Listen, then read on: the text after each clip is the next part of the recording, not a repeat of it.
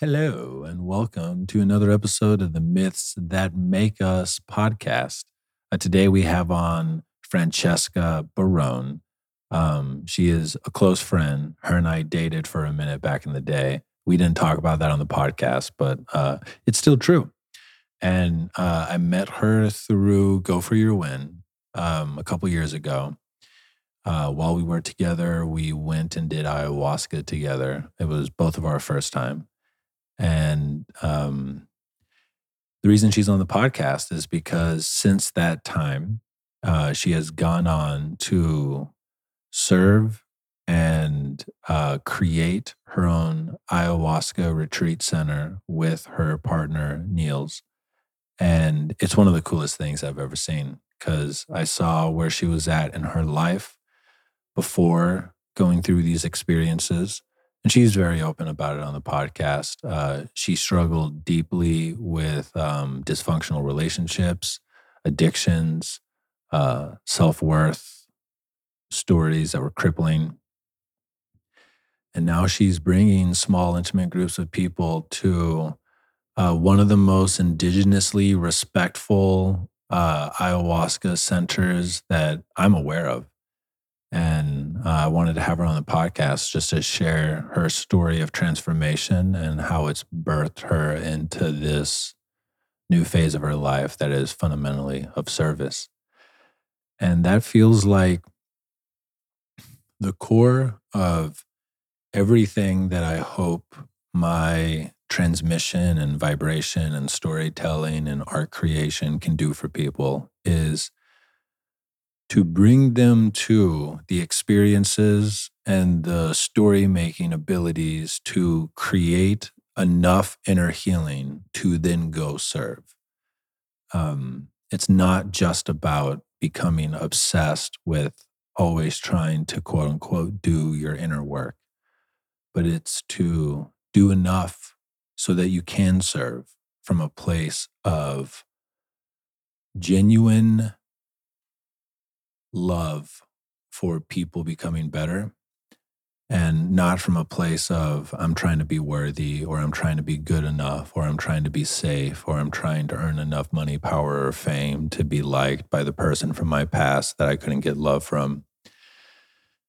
And it's an interesting tension that is in the spiritual community of um, I think there's this weird tension between selfishness and self fullness, and that there's a pretty big echo in our culture that gaslights any self fullness as selfishness. And that um, a part of quote unquote doing the work and the invitation of the spiritual community is you're probably lacking in some self fullness that the tender little body that your consciousness inhabits is asking for and that it needs some tending but that the goal is to tend to a point of resilience where you can go out into the world and make change and help because the life that we live in uh, there are a lot of problems out here. There are a lot of things that could be better if loving engaged hopeful and wholeful people um, stepped up to. And this is just a great story that encapsulates what it is that I feel like um, I would love to see more in the world. And as always, if you want to stay connected, uh, join my newsletter at erickgodsey.com and uh, share this podcast with anyone that you think it will genuinely serve. And without further ado, oh, real quick, um, the name of her uh, retreat center is called Anam Cara. And there's a point at the end where she'll give all the details about that. And now, without further ado, welcome to the myth of Francesca. Welcome to the podcast, Francesca. Um, it's really interesting how time like winks at us. Uh, the first time that I met you in person was the first time that I coached a group through Go for Your Win. Uh, this was now probably like two, three years ago. Three years ago. Three years ago. And um, I'm seeing you again for the first time in a long time for the Go for Your Win graduation weekend that's happening this weekend. And a lot of super dope stuff has happened between us over the course of that time. Uh, one of the most interesting ones, and I think the one that will seed the conversation today, is uh, you and I ended up going to Soltara to do ayahuasca together for the first time. Yeah. And now you are a, is it accurate to say a co founder of a medicine retreat center that is truly one of the most beautiful things I've ever seen, like the um, videos and the pictures from it. And I think what would be a beautiful story for people to hear today is what was the journey that brought you to ayahuasca for the first time? What was the really interesting transformational journey that happened after you drank that first cup? Yeah. And what brought you to the point now where you are now one of the people that I recommend people to go sit with. And I knew you before you knew anything about ayahuasca. I was with you when you drank it for the first time and how difficult that was yeah. on the levels that it was. Mm-hmm. So, uh, thank you for doing the work in the way that you have and for coming on the podcast. And I'm super excited to hear your story and to share it with our audience. Thanks for having me. I'm excited too. So, where do you want to start to pull the thread of the story? Once upon a time, an Italian woman was born. Actually, an yeah. Italian girl. Sicilian.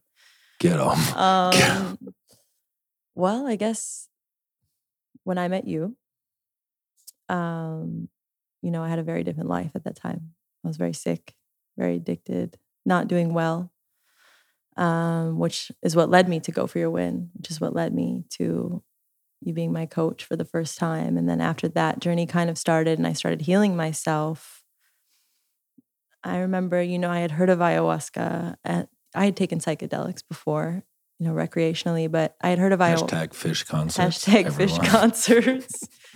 um, you know, I had heard of ayahuasca, but it definitely was not something on my radar and um, you know we we really connected because of my dream space. That was one of the biggest things.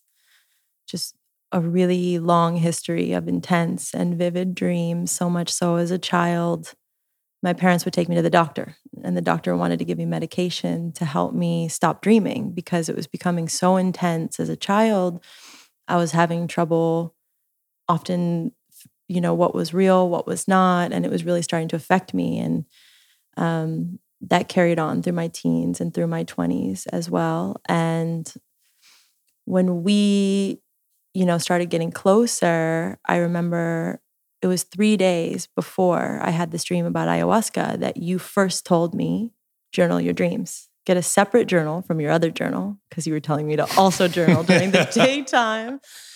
Um, get a separate journal and keep it by your bed and journal journal your dreams. And um, it was three days exactly from that day. I went to sleep and I had this incredible dream. Um, you know, part of Go for Your Win was, you know, a lot of what you were speaking at that time and still do was about telling the truth. And I had been a compulsive liar and an addict for a really long time. And so telling the truth was a big challenge for me. And it was in the first weeks of Go for Your Win when I made that commitment to speak the truth, no matter what, the whole truth. And that's really when everything changed for me. It tends to do that. Yeah. So I was on this commitment, this goal of telling the truth, no matter what, which was already bringing up a lot of parts, a lot of protectors, a lot of things. And I went to sleep and I had this dream um, that I was standing in this line with hundreds of people at a walking into a concentration camp.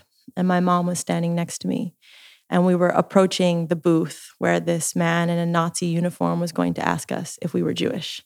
And my mom is leaning down to me. I'm a little girl, and mm. she's saying, Make sure you tell them we're not Jewish. We're not Jewish, even though my, my female lineage is Jewish. Um, so she was telling me to lie. And it was like in the movie Liar Liar when he can't say the, the pen is blue. the color of the pen is blue. Um, I couldn't lie. Like I had made this commitment, and in the dream, my lips literally wouldn't speak if it wasn't going to be honest. And so my mom goes up to the booth and they ask her, Are you Jewish? She says no, she lies, and they let her free. I come up to the booth and they ask me, and I say that I am. And they lock me away in a cell and they take this hot iron and they brand a formula into my arm, a formula I've never seen before. And um, I'm in this cell for many days. You know, it's terrible. And one night I fall asleep in the cell and I'm dreaming, and this green spirit comes to me in the cell, this woman, and she hands me a cup and she says, Drink this and you'll come with me. I'll set you free. Whoa. And I drink the cup and I'm freed and I have the dream and I write it down. And it was a few days later that I saw something on your social media on your goal pyramid and the formula at the top that was like F equals Whoa. T plus L, that formula of your mantra, or I don't know what you call it. Yeah. Um, that was what was branded into my wrist in the dream. And I had never seen it before, at least in my conscious mind. I, I didn't think I had seen it before. Um, and so I told you about the dream, and it felt like it was ayahuasca. And then I think it was like a week later, we got an email from Soltara inviting you down. so it feels like it wasn't really up to me. I mean, I guess it was on my radar, but that was really the first journey that led me there. Um, and then everything changed. There's so many awesome threads about that, but I think the two that I want to highlight. what um, is that formula? Will you say it? I don't remember it off the top of my head, but it's something like um, the truth plus love equals grace. I think is have what it faith was. that faith equals T plus L, truth and love, Right. multi- multiplied by grace. Yeah. Yeah. Yeah. Yeah. Actually, that's exactly it. yeah. Damn, Eric, that was pretty good. We should probably rewrite that down because I don't have that somewhere. Um, the two things that I want to highlight uh, before we get to the your, like your first experience with ayahuasca because Yeah. that's incredible, and then what that turned into is um, one of the like stories I'm really passionate about advocating for throughout my life is helping parents understand how to interpret some of the harder to interpret signals from their children that get confused in our culture that something is wrong with your child when something is absolutely not wrong in the way that we've been taught to see it as being wrong. Yeah. Like a, a really poignant example is, you know, if you have a child that won't pay attention inside of a classroom where they're being taught things that if that because we now live in a context where if they had access to their phone and they had any type of problem solving skills, almost everything being taught in almost every class in high school has no real world applicability. yeah. And then they don't pay attention. And then we say that they have attention deficit disorder. Yeah. And then we give them methamphetamines Yeah. and they're seven.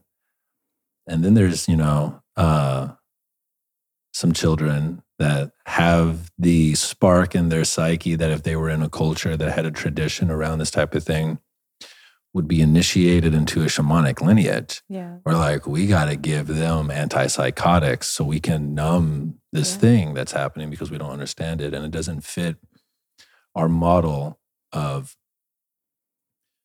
become the type of citizen that after you leave our educational factory, you buy a house that you can't pay off for 30 years, where the name of it, your mortgage, is really close to uh, morgue, which is an interesting thing. yeah. I, I, I haven't fact checked this, but somebody told me someone who I respect but is prone to not fact checking things and then sharing them as the hard facts. Most of us are those type of people, at least sometimes. But he was saying that when mortgages were first invented um, or like created, the expectation was hopefully it would be so long that the person who bought it would die before they could pay it off. And then the mortgage could be reclaimed. And it's a really great business opportunity.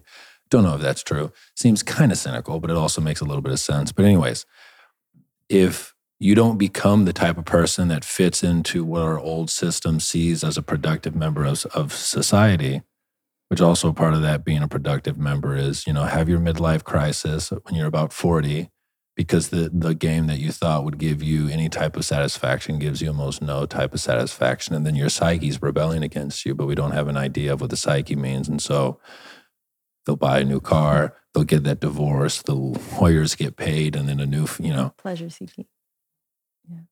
if you don't fit that model, something's wrong with you. And we have a whole host of interventions that uh, maybe a percentage of the FDA's budget was paid for by the pharmaceutical companies that made the studies and analyzed their own data to try to get those prescriptions passed so that you could give it to children. And then if you look at the long term studies, it's probably not great for almost anyone who takes almost any of those for more than 10 years. But we'll move that over here. Um, and so I'm glad that uh, that gift inside of you was able to make contact with Yeah. actual medicine that's able to expand it. and I owe that to my mom. You know, I think there's the systematic stuff here that you're talking about, where things are intentional, intentional, and intentionally planned to set things up for people in a certain way. The one pushback there is um, I I default to incompetence. Yeah, and that if the incent like i don't think a lot of the people behind the choices for the plans are as smart as we would like to think that they No, are Yeah, and they're more selfish but yeah but I think to bring it back around to parents and how they, you know, can help their children. There's the systematic stuff that you're talking about. But for me, I feel like where the choice point comes for parents that either do put their kids on the medication or not, in my my experience with my mom, you know, it's up to the parents' capacity of how they deal with mysticism and spirituality and emotion. And so for my mom, you know, even though I was having intense dreams and they were affecting me, for her, she saw the beauty in that. And whatever road that was going to take me on, she had enough there to, yeah it didn't stir too much up in her. She trusted that process. And she's had intense dreams her whole life, even though she is on SSRIs and, you know, she has been on medication for a long time, she still has the dreams. So there was a little that's cool nougat in there that I think Mm. she knew was she knew it she she knew it what was the right way, you know. and i love the reframe and i think that this is the compassionate side to all the research that i've done about the systematic stuff is Yeah. what is the parent's capacity to deal with the tension that's created if their child is not in resonance with an out of resonance culture because it creates tension for the parent and like you know one of the things that gabor mate does a good job of bringing people's awareness to is the the lack of capacity that the parents have because they live inside of a culture and a situation that is fucking stressful Yeah. that it's often like it feels like a survival choice to take whatever you can possibly take to give to your child to help them like fit in with the world because it's painful to watch your child not fit in with the world. Yeah. So I love that reframe. And then the other thing that I wanted to connect to that's super interesting is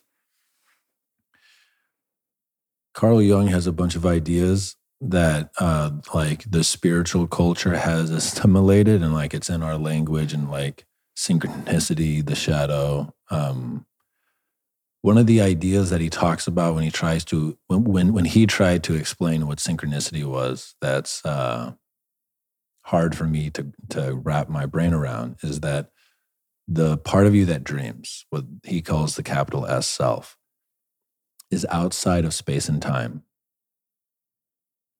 and almost like has like a tendril down to the ego that's stuck in space and time, almost like it's on a timeline. Mhm. But the self can see the potential timelines in front and will sometimes try to seed through synchronicity, like winks to try to pull Yeah. the ego crucified in time and space onto one of the paths that could help it become more of like what it's meant to be.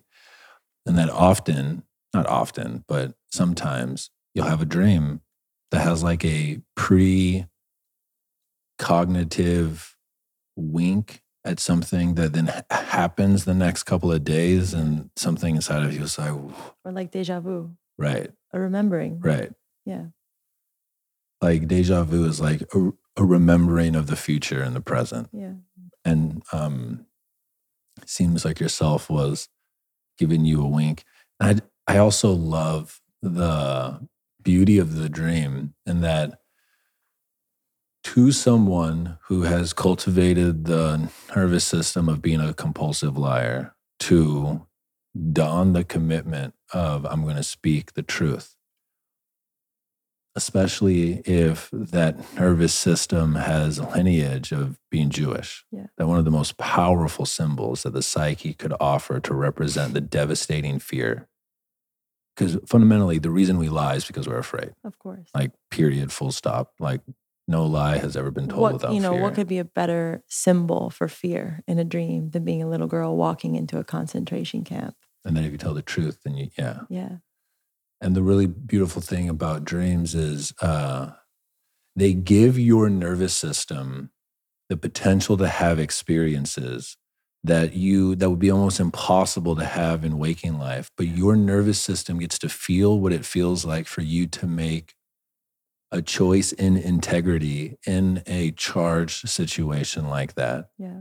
and like it puts a download into your nervous system of like if i'm willing to do that there I can fucking go tell my coworker that the way they send emails is shitty. You know, it's like if I can do this dream. So I love both of those. And the beauty on the other side of that, like feeling that fear, but in the dream almost not having a choice and Mhm. speaking the truth, and then true freedom that was on the other side of that choice of telling the truth. That came in a way that looking back at that dream now, you know, I think about my mom a lot, who is amazing and also in a lot of ways chose not to awaken in this lifetime. And so it's like she escaped the concentration camp, but her freedom was limited. Whereas I entered that doorway and it was the scariest thing that could have ever happened. And then, you know, Yeah. That is such a profound point to settle into. And it's that any lie told for perceived freedom is actually more of a prison than any situation that telling the truth would, would put you into. yeah, I can feel. Uh, I often make the joke, the jokes with my friends that if I'm ever the one who's pulled over, and like I cannot drive if we have drugs, yeah. because if I get pulled over, You're going to freak out. I'm probably going to tell the truth Yeah. and go to jail. Yeah. And so, to the homies that have a different orienting system inside of them, you got to hold the drugs. If, Yeah. um, I have never driven. Actually, I can't say. that. So uh, that's a potential hypothetical. yeah. Um, and so now I want to bring it to you answer the call to do Aya for the first time. Please tell us that story. Oh, it feels like yesterday and lifetimes ago. We went down and drank ayahuasca. It was an incredible experience. You know, it's so funny now working with Aya and knowing all that I know to think of who I was at that time. Like, the, truly, the best way that I can describe it, it feels like my higher self put a, cloud over me to almost numb me out and then dragged me all the way down there. I didn't know what ayahuasca was. I didn't know there was indigenous maestros or shaman. I didn't know anything about Amazonian shamanism. I didn't know there was going to be a ceremony. I didn't know it was going to be dark. I didn't know there would be singing. I knew nothing. Wow. I did not do a good job getting you prepared for Yeah, this. I did not know anything. And I think that was all I mean, intentional I didn't know anything either. and for the then. best. You know, it was like if I would have known what was actually going to happen while we were there, I don't think I would have gone. Now, when I look back, it almost feels like this glaze that was put over me to just thread and pull me down there.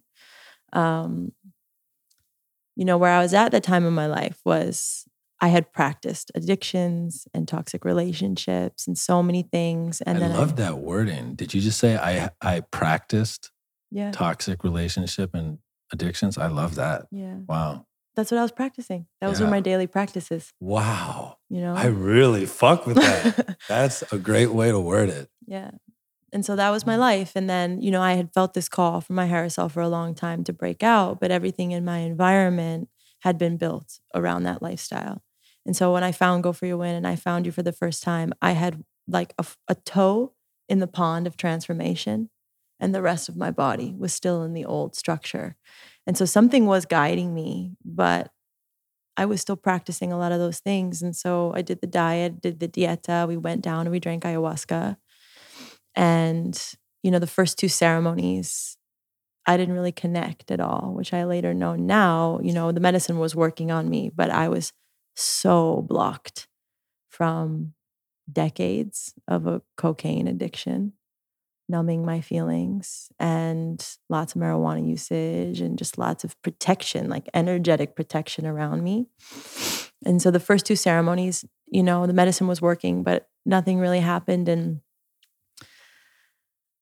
yeah, my third ceremony, I had, you know, just the biggest sadness up until last week, a ceremony that I just had.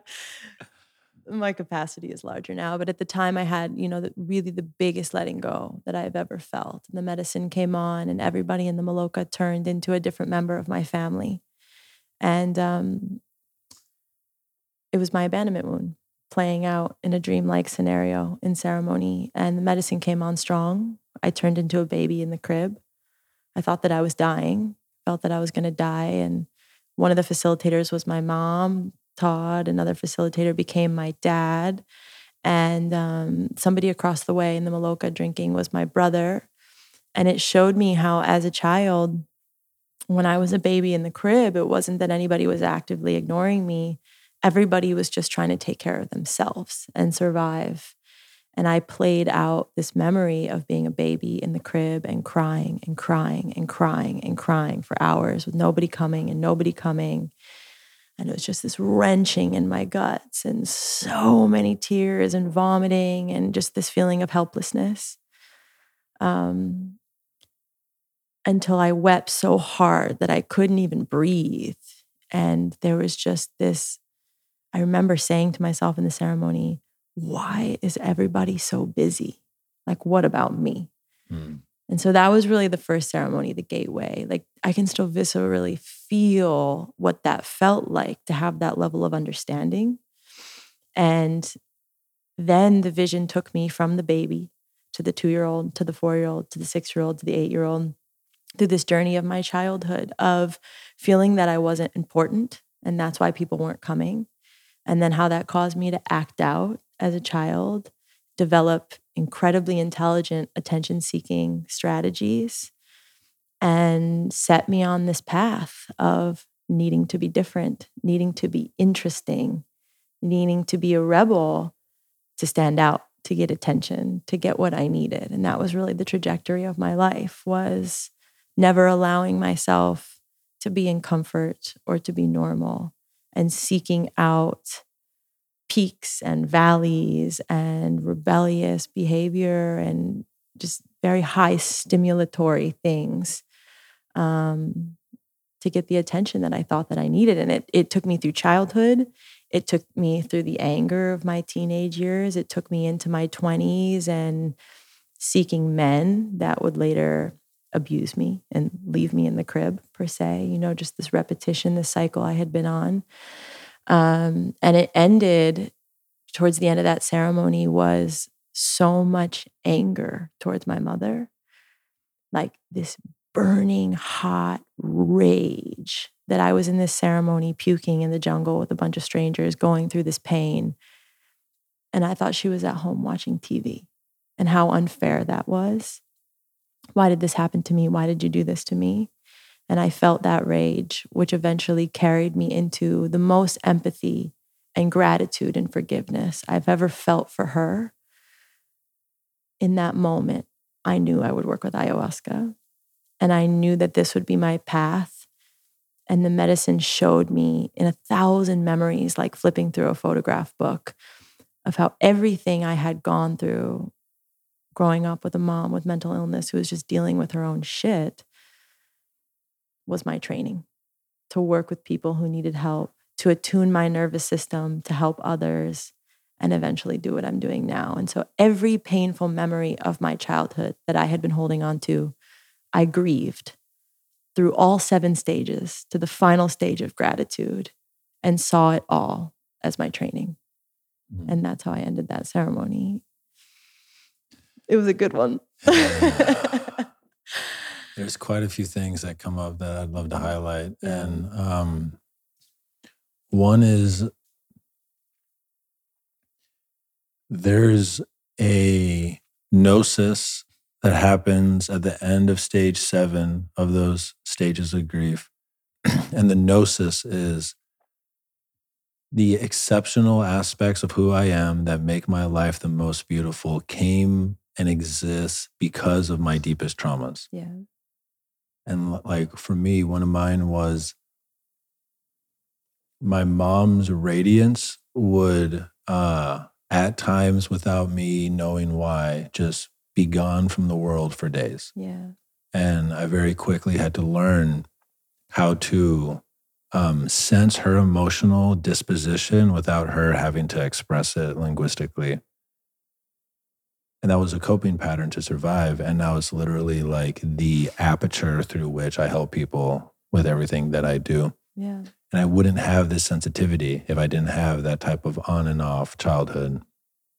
But the interesting thing about this gnosis that ends after you've grieved fully, you know, like the anger and the pain of having to be put through as a child through whatever it is that was your unique pain to be Yeah. put through.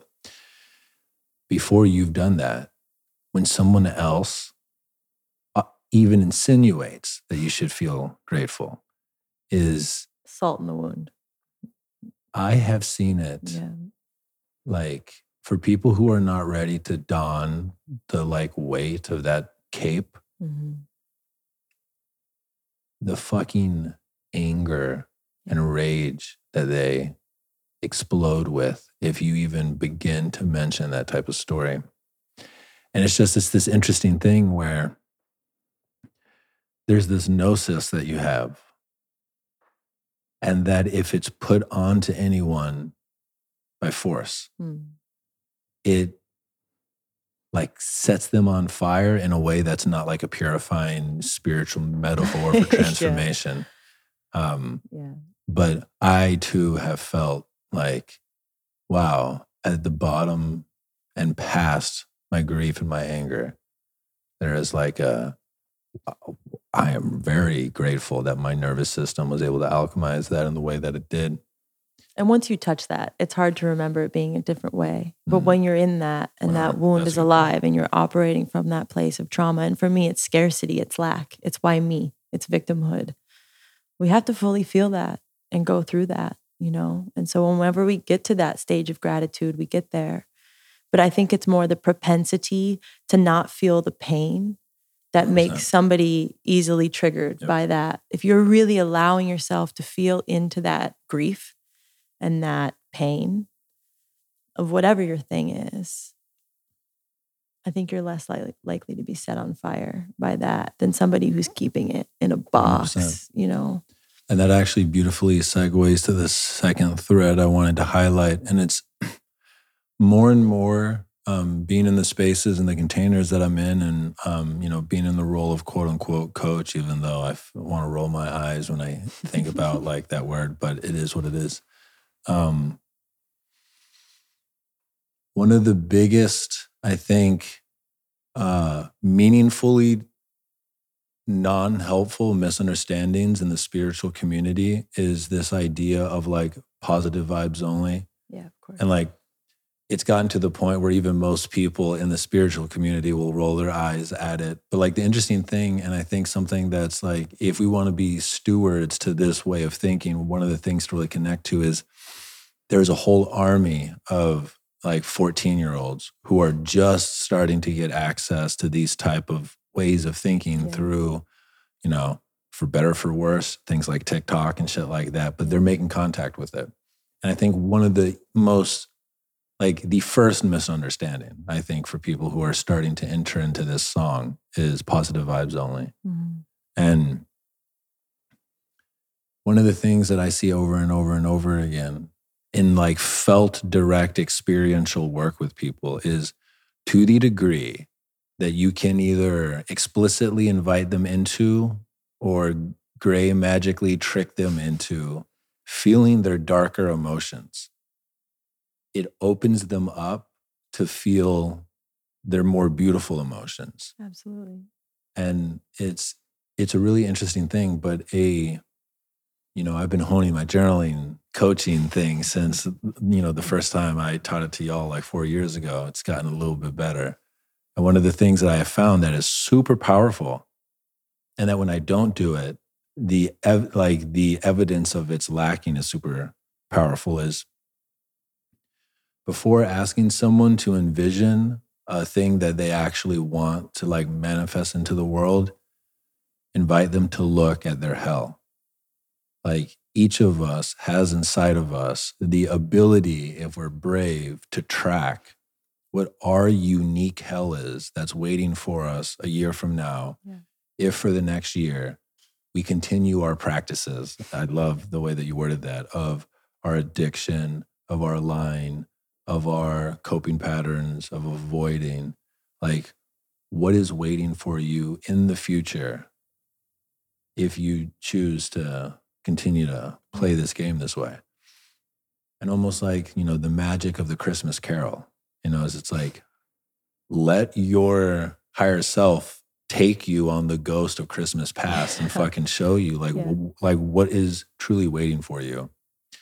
Usually we're already living it it can get worse if yeah. you got a good imagination. Yeah. But yeah, true. Um, and then when you invite people to imagine like what they want to create, they're so much more open. And what's interesting is that when people don't do that first part, what I have found in like my direct experiential containers is a lot of people like are like congested. When you ask them like what's your dream life? Yeah. Because there's some part of them that like something inside of them knows that like the thing that they're even trying to imagine is just like it's out of alignment with what they actually and there's a disconnect right for me the darker emotions i don't even really like i love the darkness you know i work in the darkness so the darkness is mysticism and it's beautiful but the quote unquote darker emotions for me the fear and the pain and the suffering it's like digging a hole. And the amount that you're able to allow yourself to feel those emotions creates a bigger depth.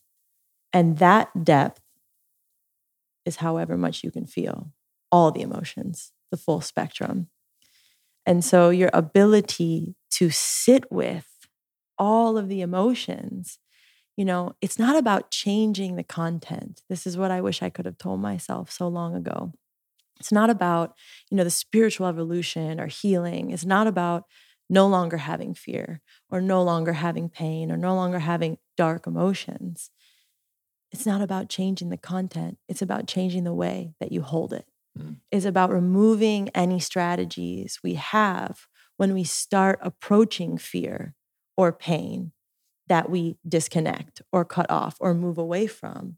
It's about removing that so that you come to the door of your house and open it with the same willingness, no matter what is on the other side of that door. Mm-hmm. And so for me, the darker emotions are what dig and dig and dig and dig yeah. the depth of what you're able to feel.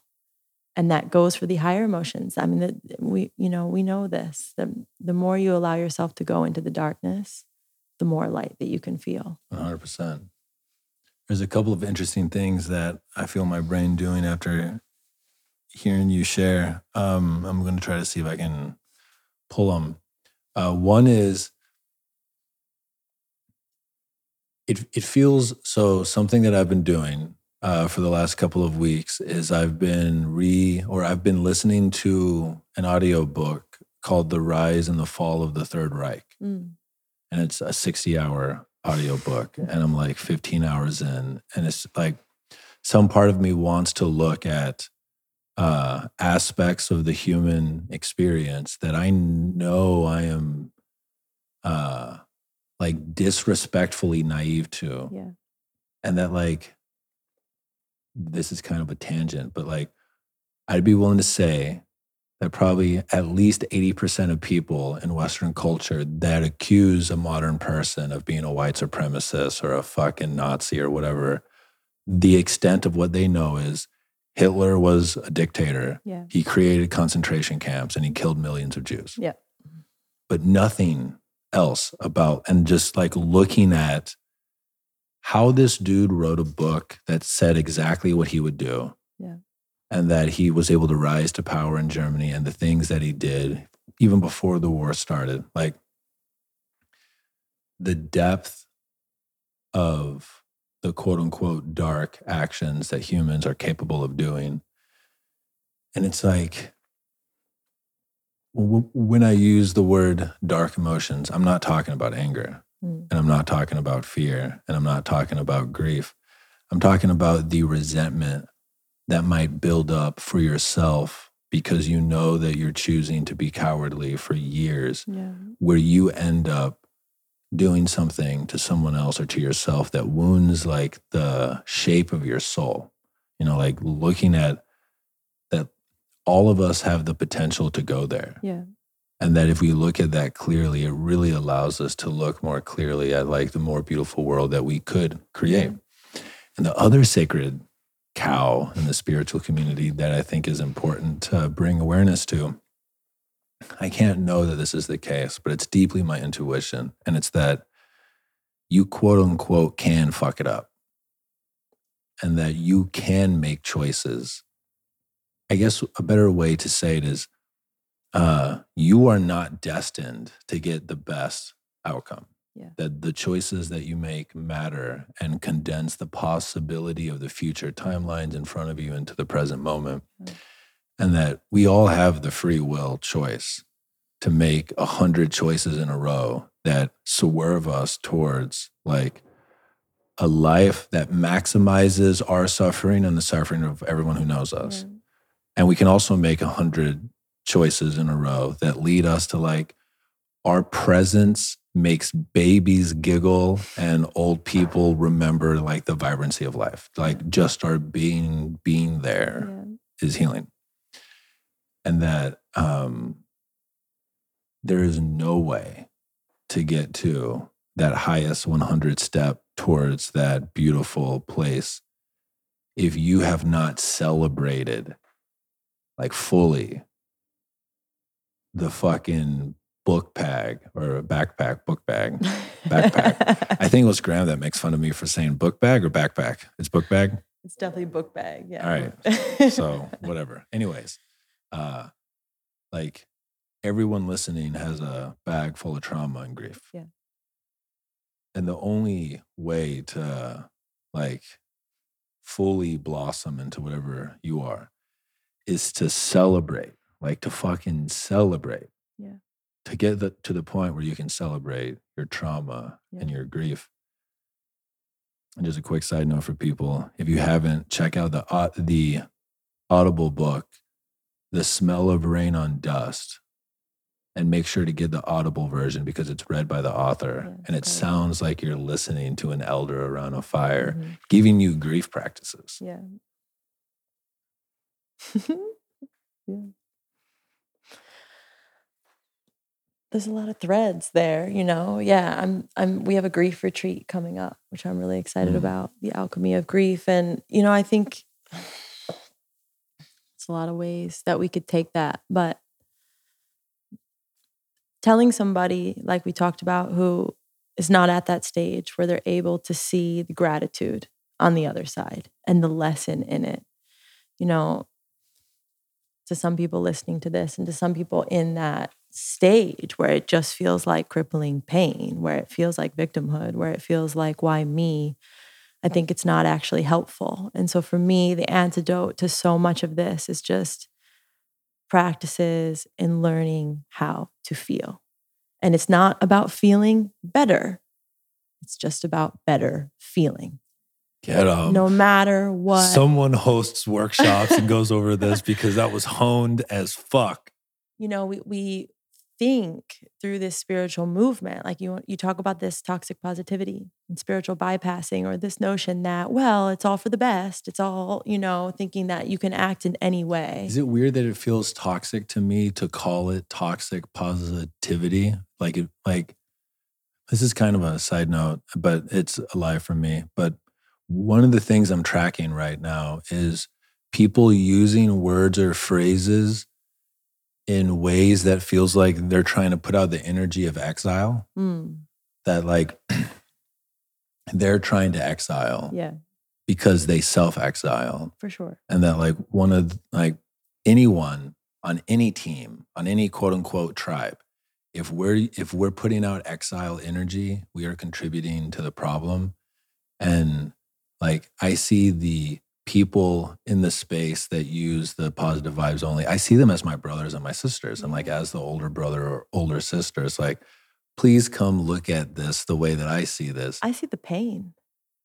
I mean, for me, looking at somebody that that feels that way, that is denying multiple facets of the human experience Mhm. and feels they only have the capacity to look at one flavor of being. Yeah, it's like being in your house and you're trying to look for your like shoes to leave or your keys, but you only look where the light's on and the light's only on in one room. yeah. And like, this is the positivity room. And it's like, motherfucker, the basement is where your keys are. Yeah. Or who knows? Who even knows what other rooms there are? It's like not even allowing yourself Francesca. into the mystery of what other rooms there might be. But for me, yeah, okay. In this case, it's positivity, but you can use any emotion and reconstruct that as avoidance and disconnection from the other emotions. And Mhm. so, you know, and I think there's a lot of gifts that social media can give us, spreading knowledge and wisdom about plants, about psychedelics, That's, that's how about you and I and everyone can go for your one yeah, back. about community. You know, there are so many positive elements that it can bring to help people heal, to show them that there is another path, there is Right. another way. And I think one of the saddest parts about it is also the way that the spiritual journey and plant medicine and healing and spiritual evolution gets portrayed via social media, which is a positive experience, surrounded by people you love in beautiful clothing, in beautiful places. It can be like that though. Absolutely.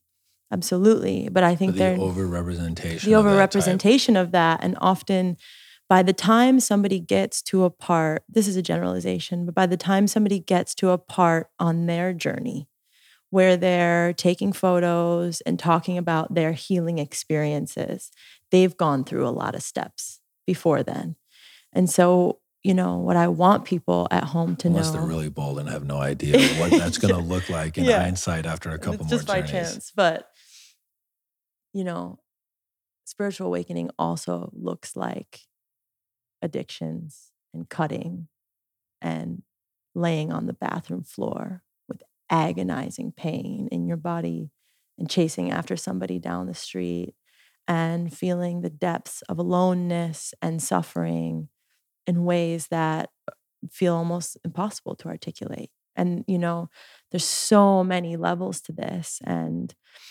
what I don't think is helpful for people is feeling that if they want to start this journey of waking up and addressing those traumas and those things in their backpack, like you said, that it has to look a certain way and they should dress a certain way and they should be a certain way and they should feel positive a certain way because it's just a further representation of the disconnect from our authentic expression that got us all here to begin with. Yeah, there's a quote by Buckminster Fuller, and it's one of my favorite motherfucking quotes. And it's uh, the best way to revolutionize a system is not to critique the system, but to create a new system Yeah. that replaces the old system. Yeah. And so one of the things that I hear is, are you having a call from your daemon to represent the dark, the more beautiful dirt parts of the spiritual experience to help Yeah. people see what it is in its totality? Cool, Yeah. dope. I look forward to seeing those things.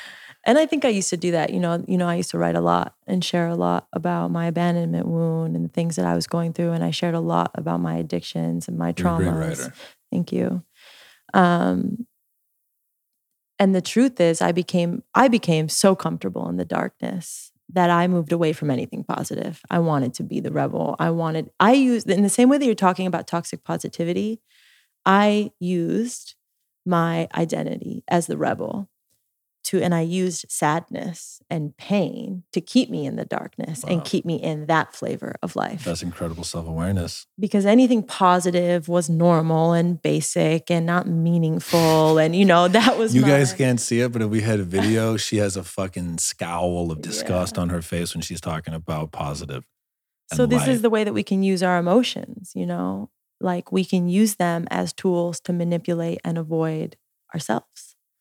And so for a long time, I, you know, I wanted to stay in the darkness. I wanted to be in the darkness. And ultimately, my, that first ayahuasca trip, bringing it back to that, you know, I had been carrying this depression for a long time.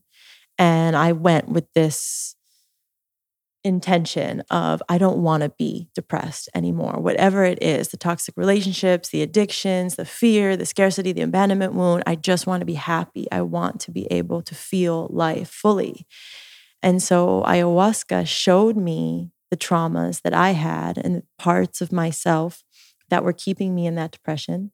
And she started clearing those energies out. And I got back home after that trip to my apartment. And I remember this feeling of my best friend isn't here with me. And that was my depression. Whoa. And I became completely destabilized. And so Hmm. it was like the tower of my life that had been built on this I am not worthy. Ayahuasca pulled the pin out at the bottom and everything came crashing down. And at the time I didn't have the knowledge and I didn't wasn't, you know, didn't have the support then to really understand the energetics of what ayahuasca is doing, what these maestros are doing, which is clearing these energies and moving these energies and I didn't I didn't really understand any of that. And so my identity of self and the way I had set up my life and the way that I related in the world like that pin got pulled out and I didn't know how to be. And so my protectors came online 3 times stronger than they were before. Manipulation, lying, reaching for drugs, negativity, scarcity, everything came boiling to the surface. And then I got to tell myself the story once again, I'm abandoned. Not even ayahuasca could fix me because everything is here that much stronger. You know, and I'm just, you know, even in the plant medicine space, was replaying out my trauma of I'm broken. And so it took all those things really coming to the surface before they began to lift and they began to lift. And the medicine kept working for months after that trip. But it was a tough couple of months and I didn't really understand. I didn't understand why these parts and why these protections were coming out even stronger. And I feel that's something people don't talk about enough is, you know, as you, when you do psychedelics, when you work with plant medicine, it's not just like you change and become the thing that you want to be. There's all of these ripples and layers and root systems about around the ways that you are. And so it takes time for things to manifest and for things to heal. And we might not even consciously understand all the different parts of our lives that this weaves into. Yeah. And so just asking for one thing to go away, it's not that simple. Well, I happen to have someone on the podcast today who has some stories that she could potentially share to start to address that issue that you just pointed out that there's not enough of these type of stories. Yeah. So if you want to I know how good of a storyteller you are. Mm. If you want to go into cuz right now we're at the surface where it's like Yeah. I came back and it was hard and Yeah. it was hard for months. Yeah. A motherfucking storyteller has like the high resolution, I'm to be brave, I'm to Yeah. fucking. So this is an opportunity for you to Buckminster Fuller this idea of that there's not enough of this other side of the experience. And so the floor is yours, Francesca. What is a story from this period that you feel highlights what is missing in the current cultural conversation around what happens when you start this path? You know, I think at the end of the day, to simplify things, before we drank ayahuasca, I had lived a life where I always felt uncomfortable within myself. And so, really, what I wanted from the medicine, you know, to heal me, I wanted to feel comfortable. I wanted to feel at home. We went to the jungle and we drank medicine, and all this stuff happened. And I went back home and I felt even more uncomfortable than I did before. And so, from that place of discomfort and not knowing myself, many things happened. I reached for all of the numbing and dissociating things that happened. You know, I think it was just a week or so after I flew home to Portland. I flew to Denver, where my partner, who I had been in a toxic relationship with for three years, lived. And I showed up at his door begging to come inside. I was messaging my coke dealer wanting to get drugs. I was trying to manipulate my partner, my ex-partner at the time, to sleep with me so that I could lie to him that I got pregnant so that he would stay. Like all of these things that I was doing, these parts that were coming out that were so scared of being alone in the discomfort of being mm-hmm. with myself were coming out stronger than they ever had.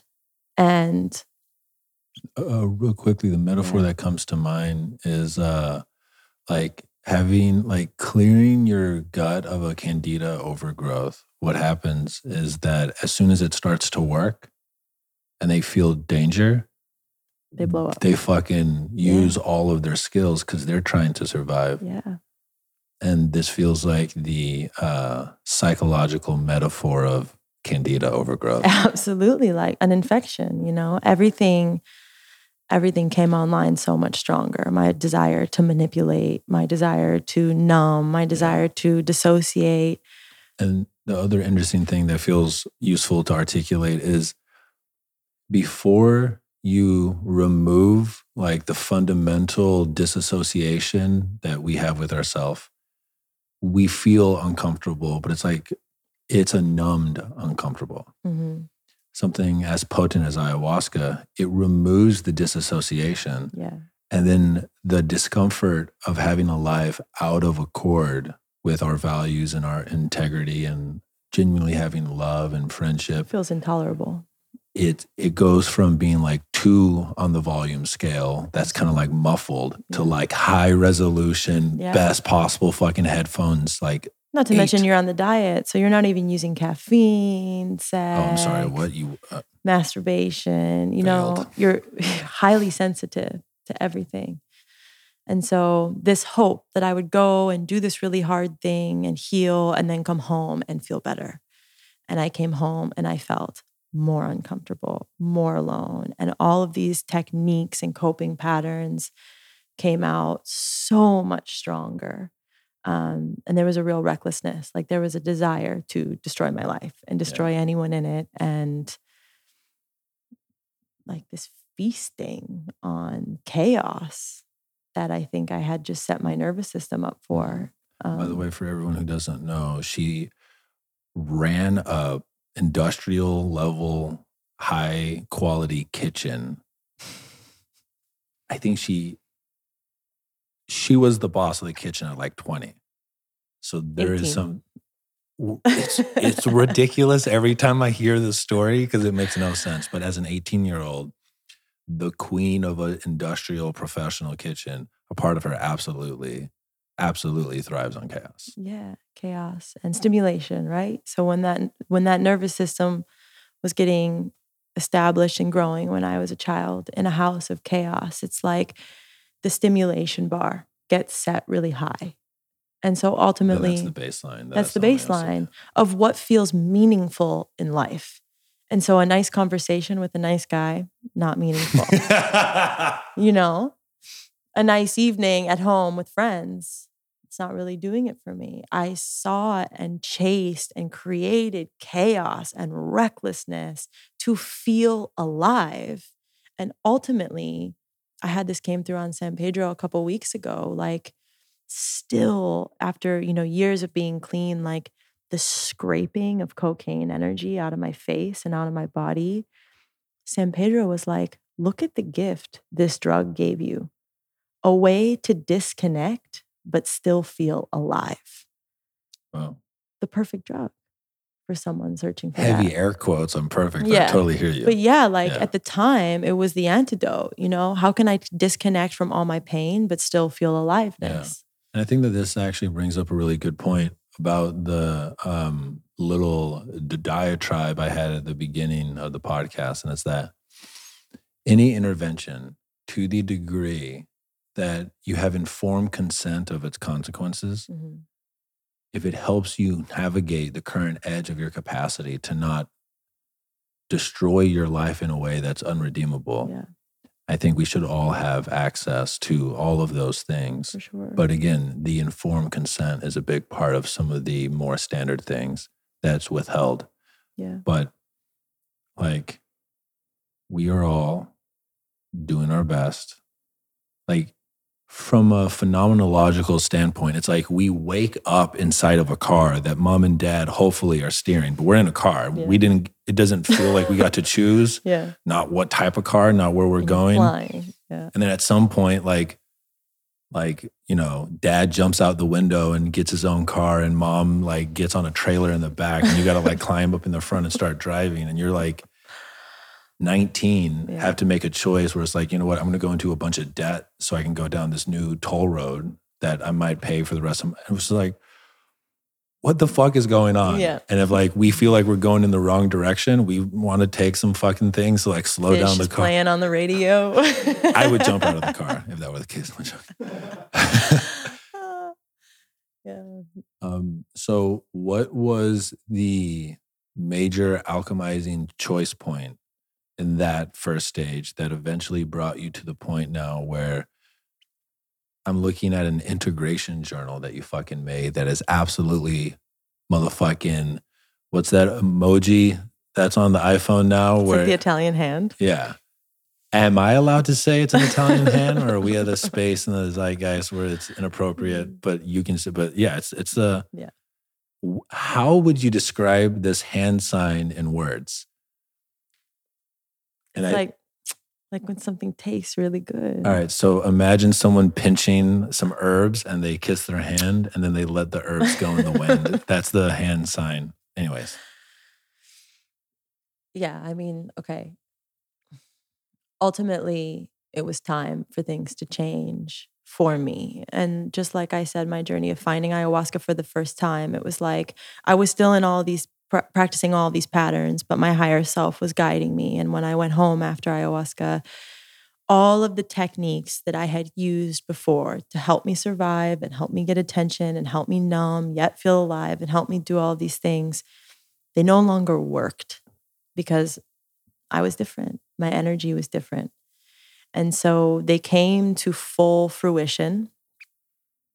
I tried and I tried, like the Candida tried to grow and grow and grow and become stronger. But ultimately, it was their time to die.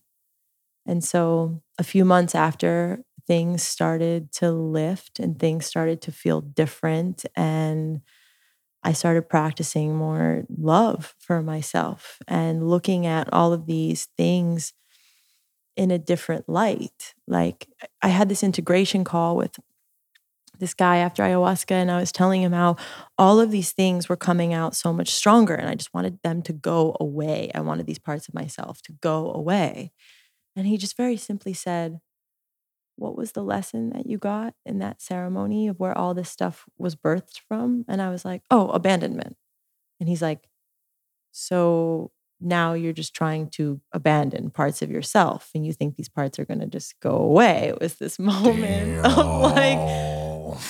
oh shit, you know? And as long as I looked at parts of myself with that same masculine energy of get it out, rip it out, fix it, I Hey, don't want it fair it. to say that that's masculine? well, like this Wow. This toxic- unhealthy masculine energy of like fix it, Totally it's joking. broken. Yeah. You know, the longer and the more that I looked at myself as broken and something that I needed to fix, I was just perpetuating the, energy that I felt as a child that I wasn't worthy and I wasn't enough the way that I was. And so this big shift really came when I started practicing love for those parts and I started letting them be okay existing. And I started appreciating the addiction, appreciating the abusive relationships, appreciating my intellect and wit that had been working so hard to manipulate and create these situations. And even now, there's a part of me saying that's like, ooh, I don't want to honor that part because there's a fear that if I give it love, it's going to take the reins. But that's an illusion. Yeah, and what's interesting is it's so much more likely the opposite to be the case. That if It- you yeah. exile it, it's it'll, it'll sneak up on you. Like the really interesting thing that I feel with my inner parts is that the ones that have been acknowledged become tools that can be picked up if it's the just right thing to pick it up. Absolutely. If they're exiled, those are the ones that have the chance to like sneak up behind and grab the throne and come out through me in ways that I can't Yeah. see.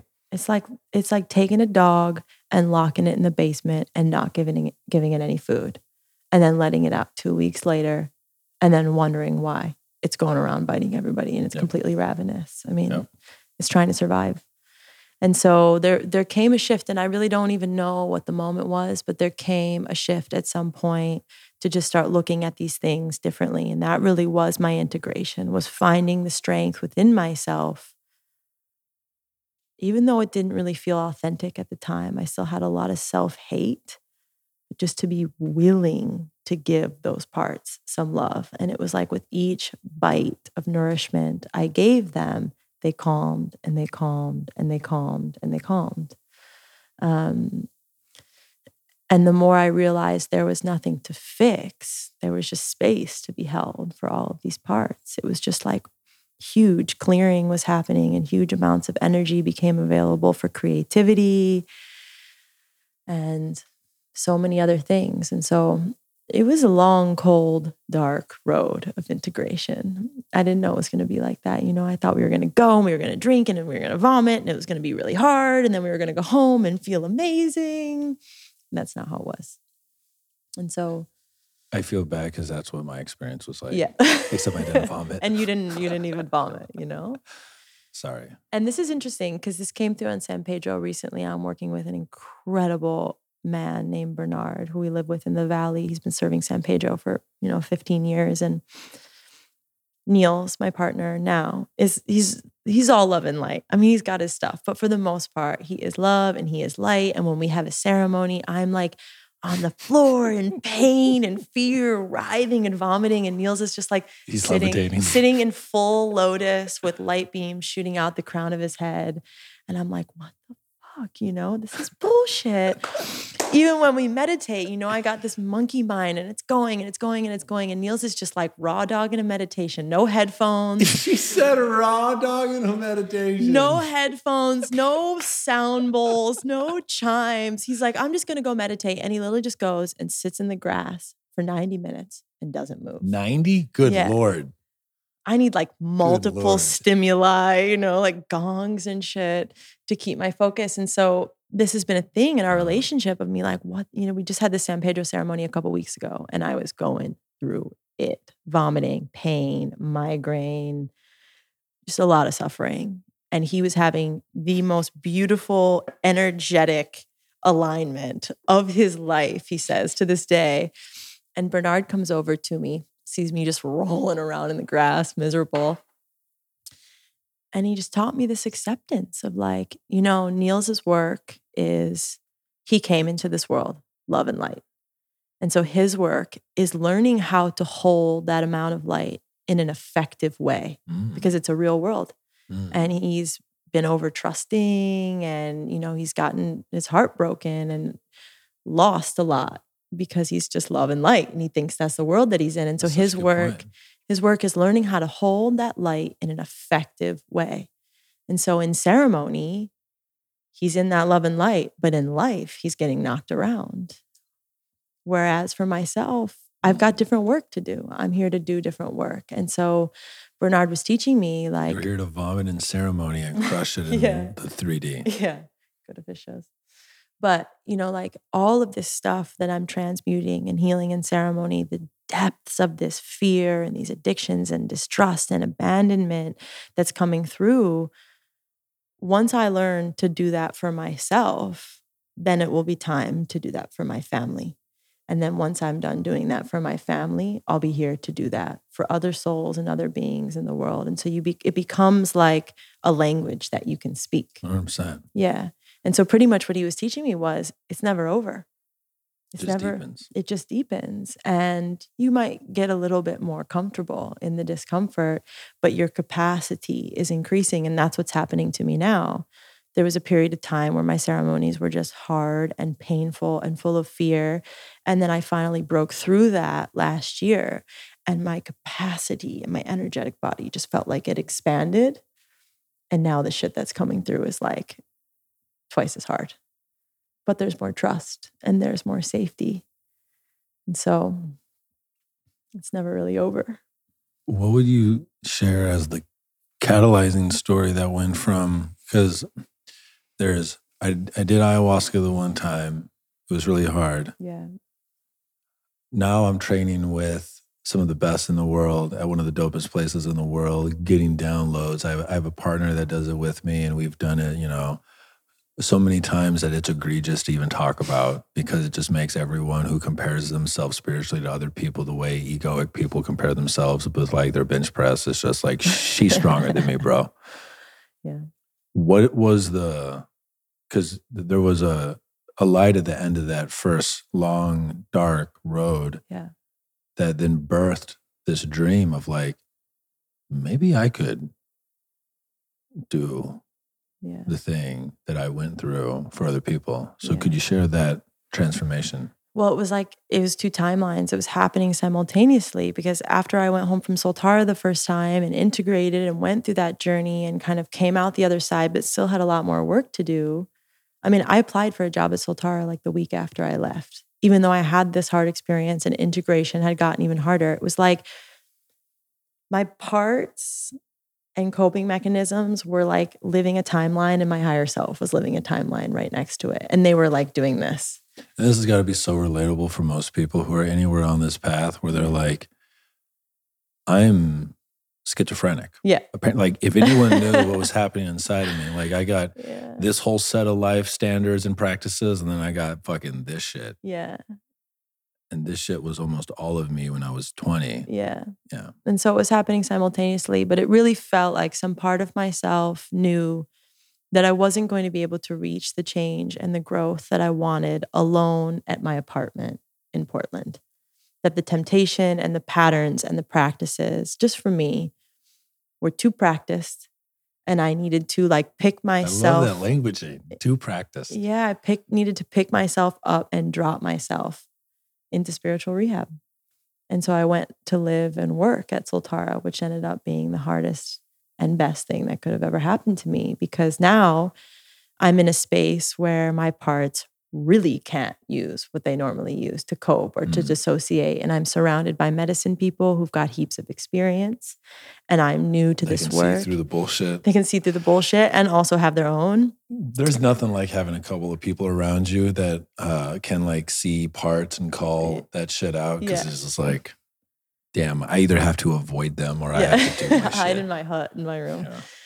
And so for me, it was like a spiritual rehab. I was learning to work there and hold space for other people while continuing to do ceremonies and learn about myself and learn more about the medicine. And pretty much got to say goodbye to my whole life. And so in that was a lot of sacrifice, but I was also removing the choice. It's like going to the grocery store and only buying healthy food. You just have to make that choice once. It's and the then, choice to remove bad choices. yeah, like all week long, you can eat anything from your fridge versus going to the grocery store and buying a bunch of junk. And then all week long, 20 times a day, you got to debate whether or not to eat the, Francesca, I have a confession. the cookies. if you knew, What was in there? no, how much I don't cook and how much I order out, I do Uh, know.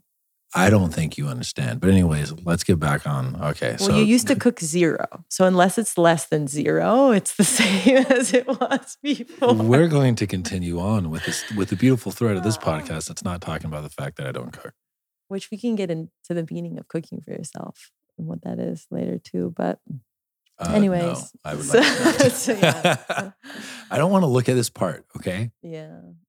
So, anyways, I went, you know, I went and, I worked there and I deepened into the medicine and I learned and I integrated. And I think it just became so clear as I started to heal myself, thinking of how sick and broken and how, how much I never thought I would be able to have and experience joy and beauty and depth and meaning. And then living this life it never really once felt again like there was anything else I could go on to do in the world. Like it is the most beautiful work my heart knows is possible.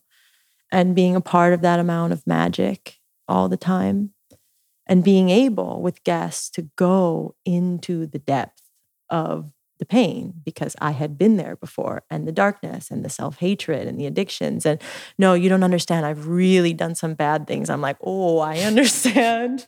I understand. Being able to look somebody in the eye and they can feel that you know because you've done that too, that you've been there too. But now you're holding yourself in a space of love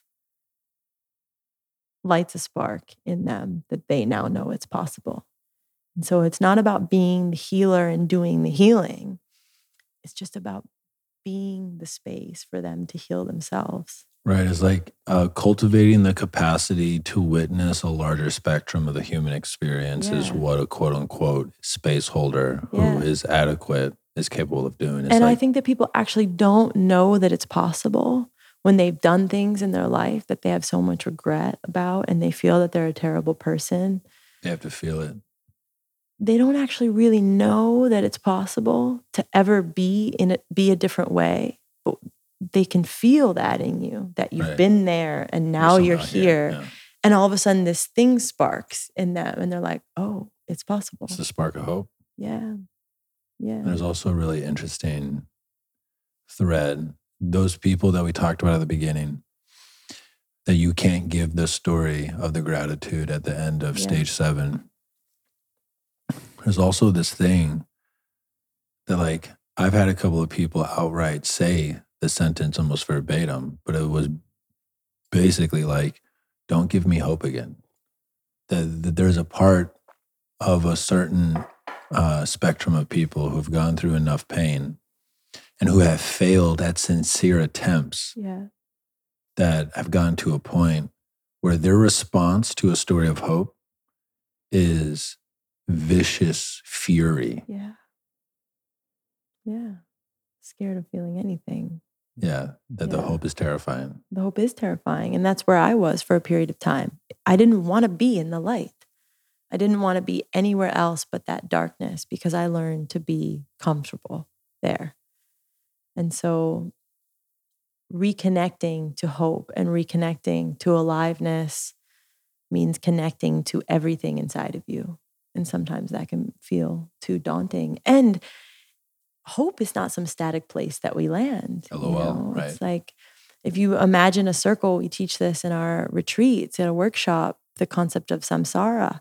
Like if you imagine a circle with hope at the top and fear at the bottom, when you're moving towards hope, you know, you hope to get the job or you hope to get the relationship or you hope to heal, even if you get the thing that you wanted, you don't land in hope you start moving towards fear. You start fear of losing it or fear of what might go wrong. And so then you move down to fear.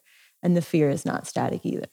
And so we're always in this cycle. And so, again, for me, it's not about changing the content, it's not about changing the weather pattern that's outside to only invite sun and no rain or only want to be, you know, in certain feelings, this dichotomous separation of feelings. It's about the capacity to hold the content in a different way. I move towards hope with the same willingness and openness as I move towards fear. And when you can touch upon that, that is true freedom to me because you do not require or need anything in your environment to be a certain way. Whatever comes, you are so fiercely connected wow. um, to yourself. I'm having a fucking goosebump inducing download that your share just triggered. And I'd love to get your yeah. feedback on this. Um, my fundamental, like, phenomenological, which is just a fancy way of saying like felt experience yeah. trauma as a child, was the first time that I started to uh, contemplate what eternity was. Mm. And um, when I go really deep with any type of uh, consciousness transforming technology, whether it be breath work or motherfucking ketamine and cannabis and more breath work, um, uh, I get to a felt experience that I lazily call quote unquote hell, Mm. what I'm realizing is that 99% of my felt experience has been in the illusion of time and space straight line. Mm. You know, and like even all my work on journaling and shit, like it has the implied structure of like you have a past, you have a future, you have a present. there. Yeah. You're in the chronos, you know, is the god of time. Like you are in the quote unquote masculine reality tunnel of existence, which is the line. This thing that I call hell is when it feels like my felt experience, and I cannot convey the intensity of the gnosis of this I space. remember it But, used to keep you up at night as a Mhm. child. Yeah. but I get to this space where it's like, it feels like the fundamental truth of existence is a singular, undulating spiral of everything, always, all at once. And it's the most like wounding experience to my personality, which is embedded in an ego that's crucified on time and space that lives in the chronos line of existence. We are in the time chronos mm-hmm. experience now, or at least I am. Maybe you're off in the fucking spiral of eternity, but I I keep finding myself in this space where years ago it felt like utter terror in a way where I just wanted to be over. Yeah. And I've slowly gotten to a place where it's like, because when I'm in this space, my witness self is it's like the whole Erick life is an illusion. Everyone I've ever loved is an illusion because all of that separation is an illusion Yeah. because everything is of the one spiral forever, always, everywhere. This is actually the true state. And there's a felt sense of there is no going back to that illusion. It's Mhm. just, um, it's back in source and it's just witnessing itself in this ever undulating thing. When I talk about it in hindsight, I can feel like, fuck, there's no way to articulate the magnitude of the felt sense when you're in it because there's no memory. Yeah. But now I've gotten to the point where the last two or three times I've been brought there is it's like it's it's this constant tension between the epiphanous feeling of feeling like I'm realizing the truth and then this like utter hopeless depression. And it's not even a constriction. It's more like the life force is just Mm. oozing out of me because there's just no like there's no reason for any personality to ever exist Mm. because of this truth. And I've gotten to the point where I can just like basically I just repeat a mantra to myself and accept what feels like the most impossible thing to accept. One of the things I've started to notice is that the felt experience is it really feels like my consciousness it's like I can feel what part of the spiral I'm on Mm. in that moment. And that I can feel like the directionality. Like I literally had a moment a couple of months ago where it felt like I was in like the darkest part. And I knew that it would eventually like give way to like, oh, I'm going to be reborn as a baby and I'm going to be able to feel what it feels like to be a baby. And I'm going to know love. But like I- was experiencing what felt like the like the death, suffocation, destruction, Yeah. violation part of the circle. Yeah. And then the other day, like I didn't have this insight until you shared that idea of the circle. But it felt like four days ago, I was on, it felt like I was on the same circle of eternity, but I was on this like other edge where it just felt like I, I know fundamentally everything's going to work out Yeah.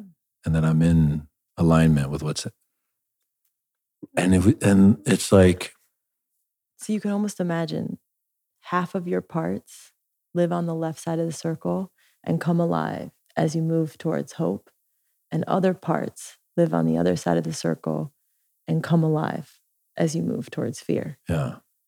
It's like, fuck, I don't like getting good at holding space for experiencing the parts that come up when I'm at the hardest part of Yeah. the spiral. Yeah. The insight is it's, or the like big goosebump inducing feeling is it's like, you can jailbreak a Mac or a Windows computer to run the Apple iOS, but Mhm. you you have to do a lot of programming work to get it to the point where it can do that. Yeah. Um, in this metaphor, we are all uh, Microsoft computers that run Microsoft, and that's the Chronos Yeah. past, present, future. For better or for worse, do not recommend it, but you can jailbreak your consciousness and get to the point where you can run the like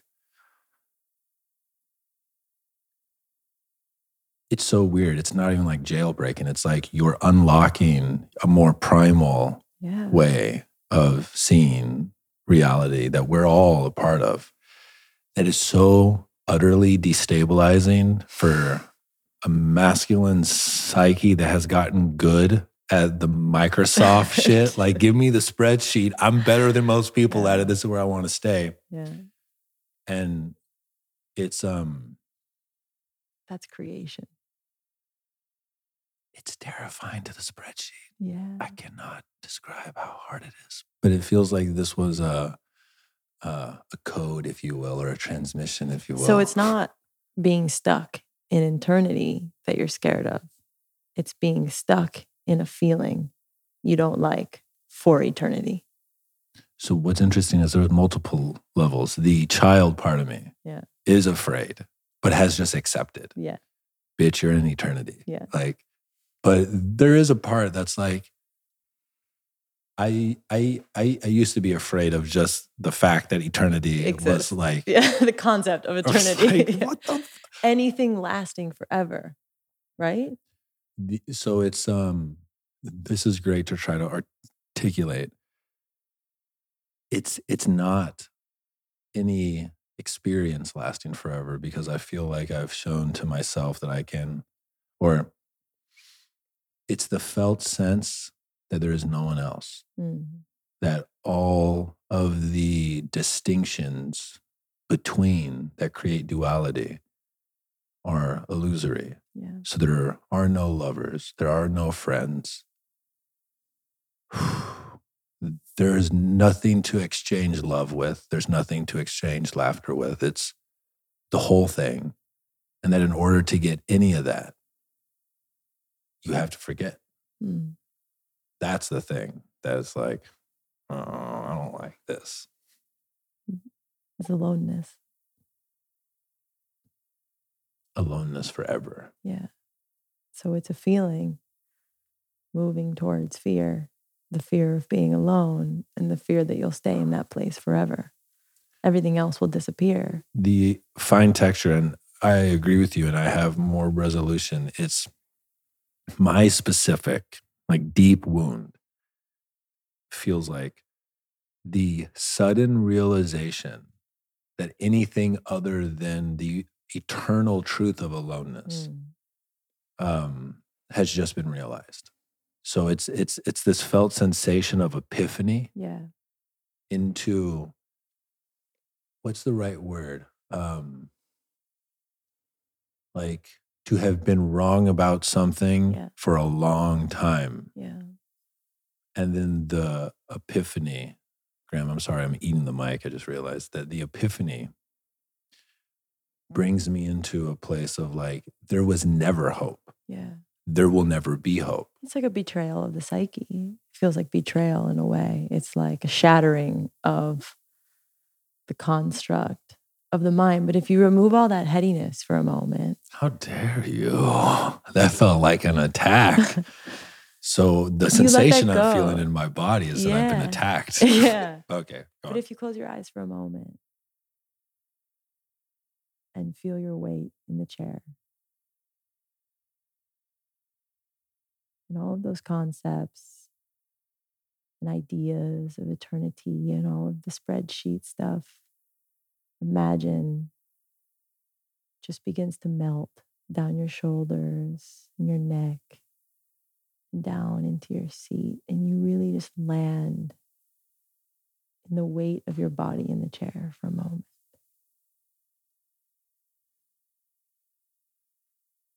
And you take yourself to that space where everything that you thought doesn't exist. There's no lovers. There's no love. There's no friends.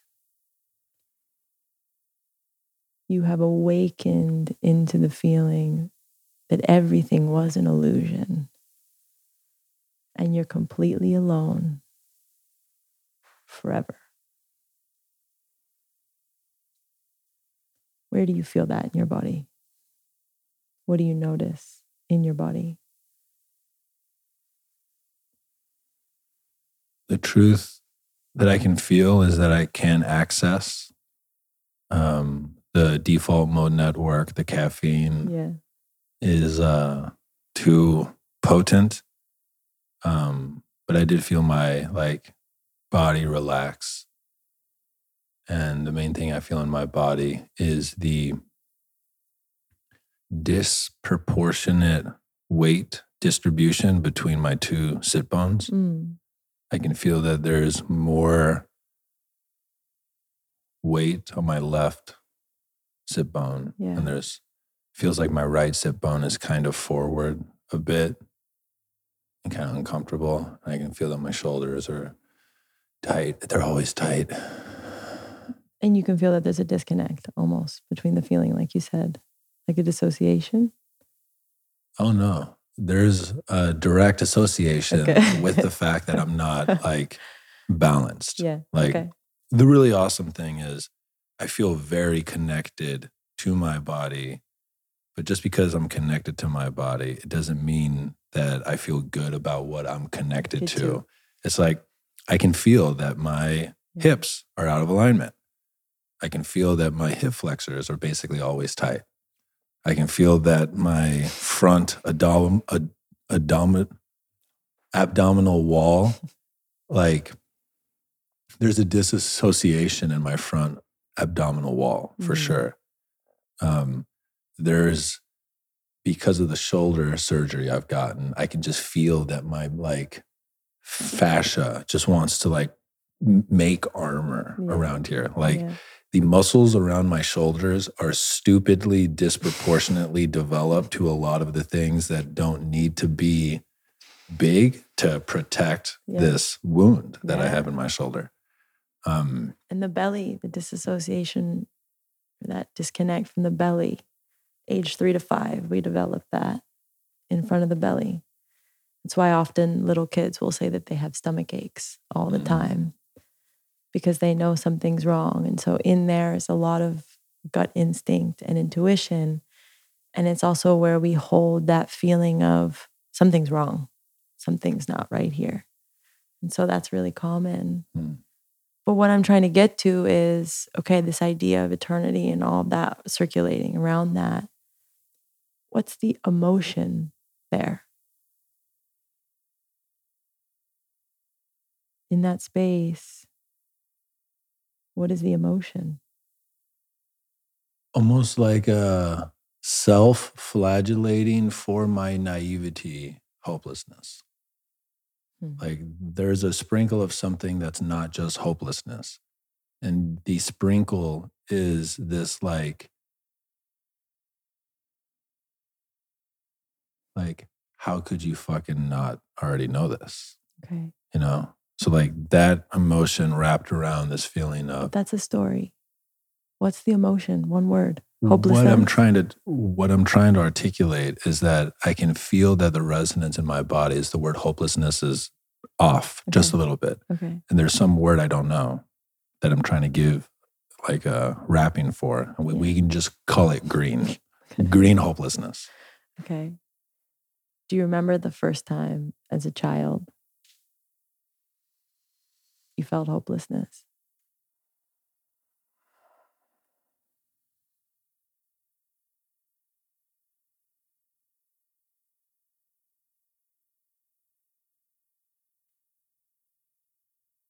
I really,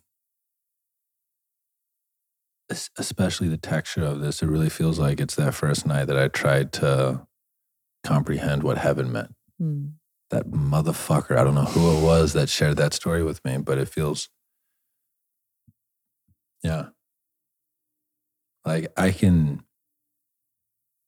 I was probably seven then. So the psychoanalytic part of me is like, there's something younger.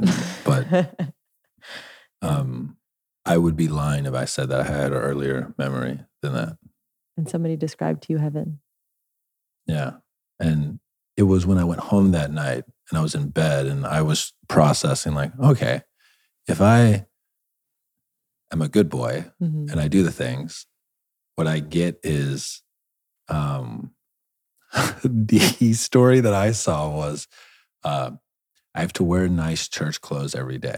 and I have to be around like the people I know in my life then. And I'm not capable of feeling anything other than happiness.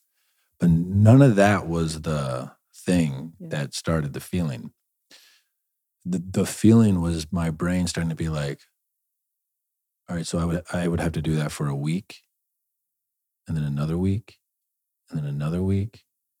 And my brain started to run that and then just something fucking ruptured yeah. And it was just like this is this is fucked mm. up this It's is scary. fucked It's scary. yeah Yeah. so Okay, that's so- that's the core of my being When you were seven, another word for hopelessness is fear.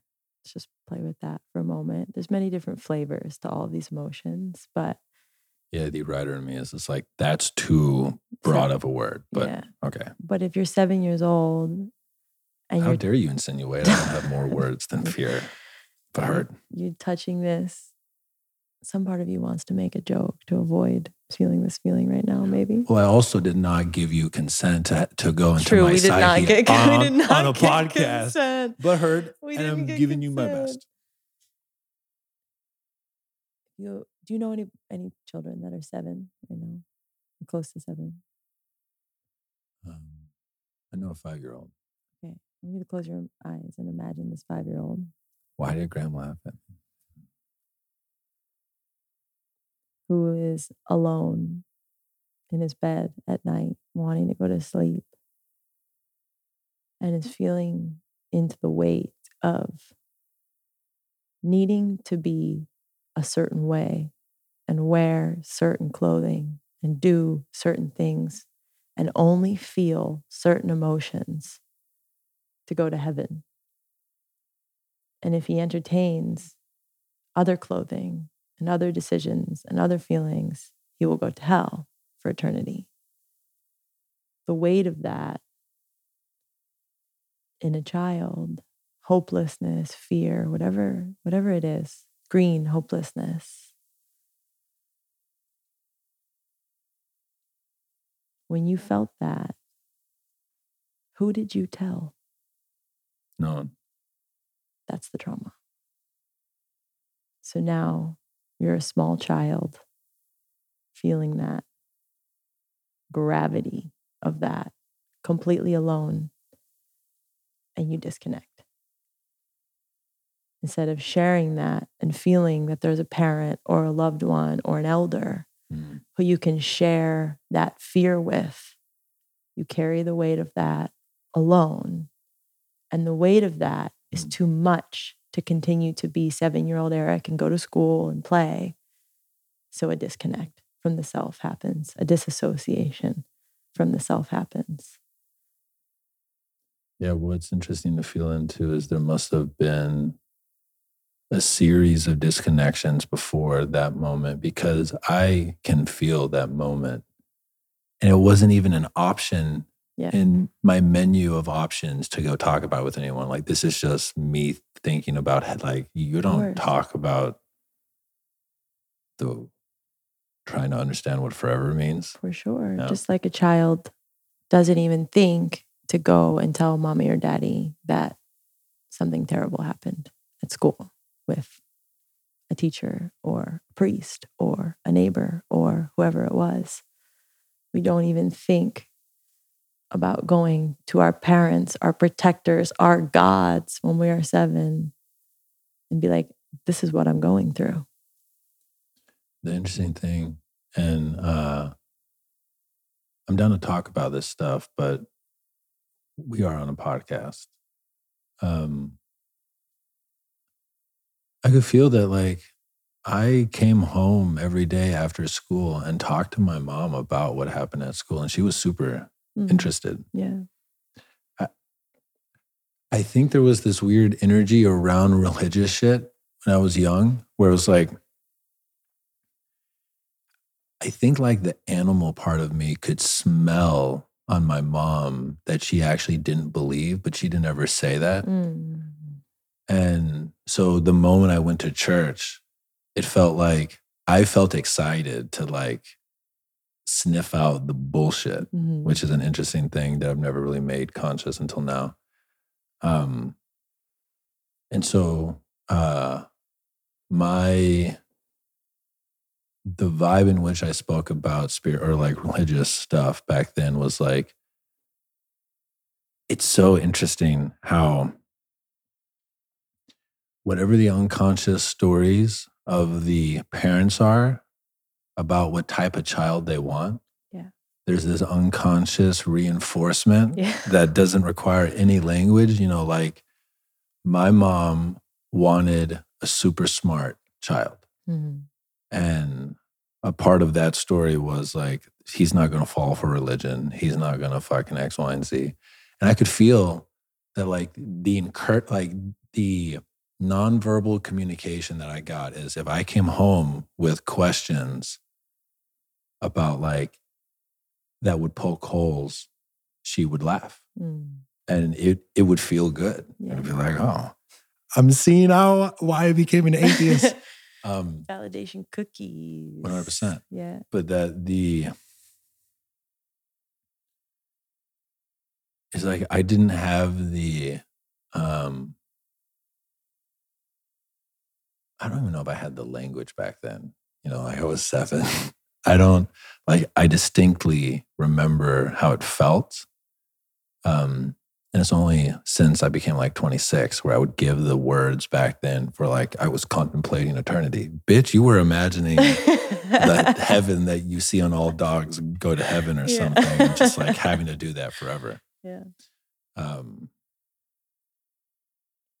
and, and like the last interesting point on this and then i would like to put up a strong boundary that we talk about Yeah. other things is i could feel that there was no part of me tracking about whether or not i would make it Mm.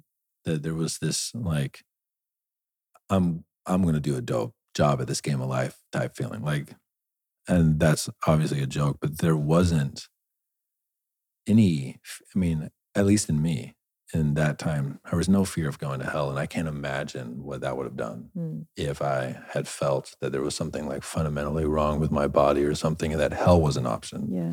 like what my brain did was like best possible scenario is This. forever Yeah. in church clothes. It's just like, and the felt sense was like,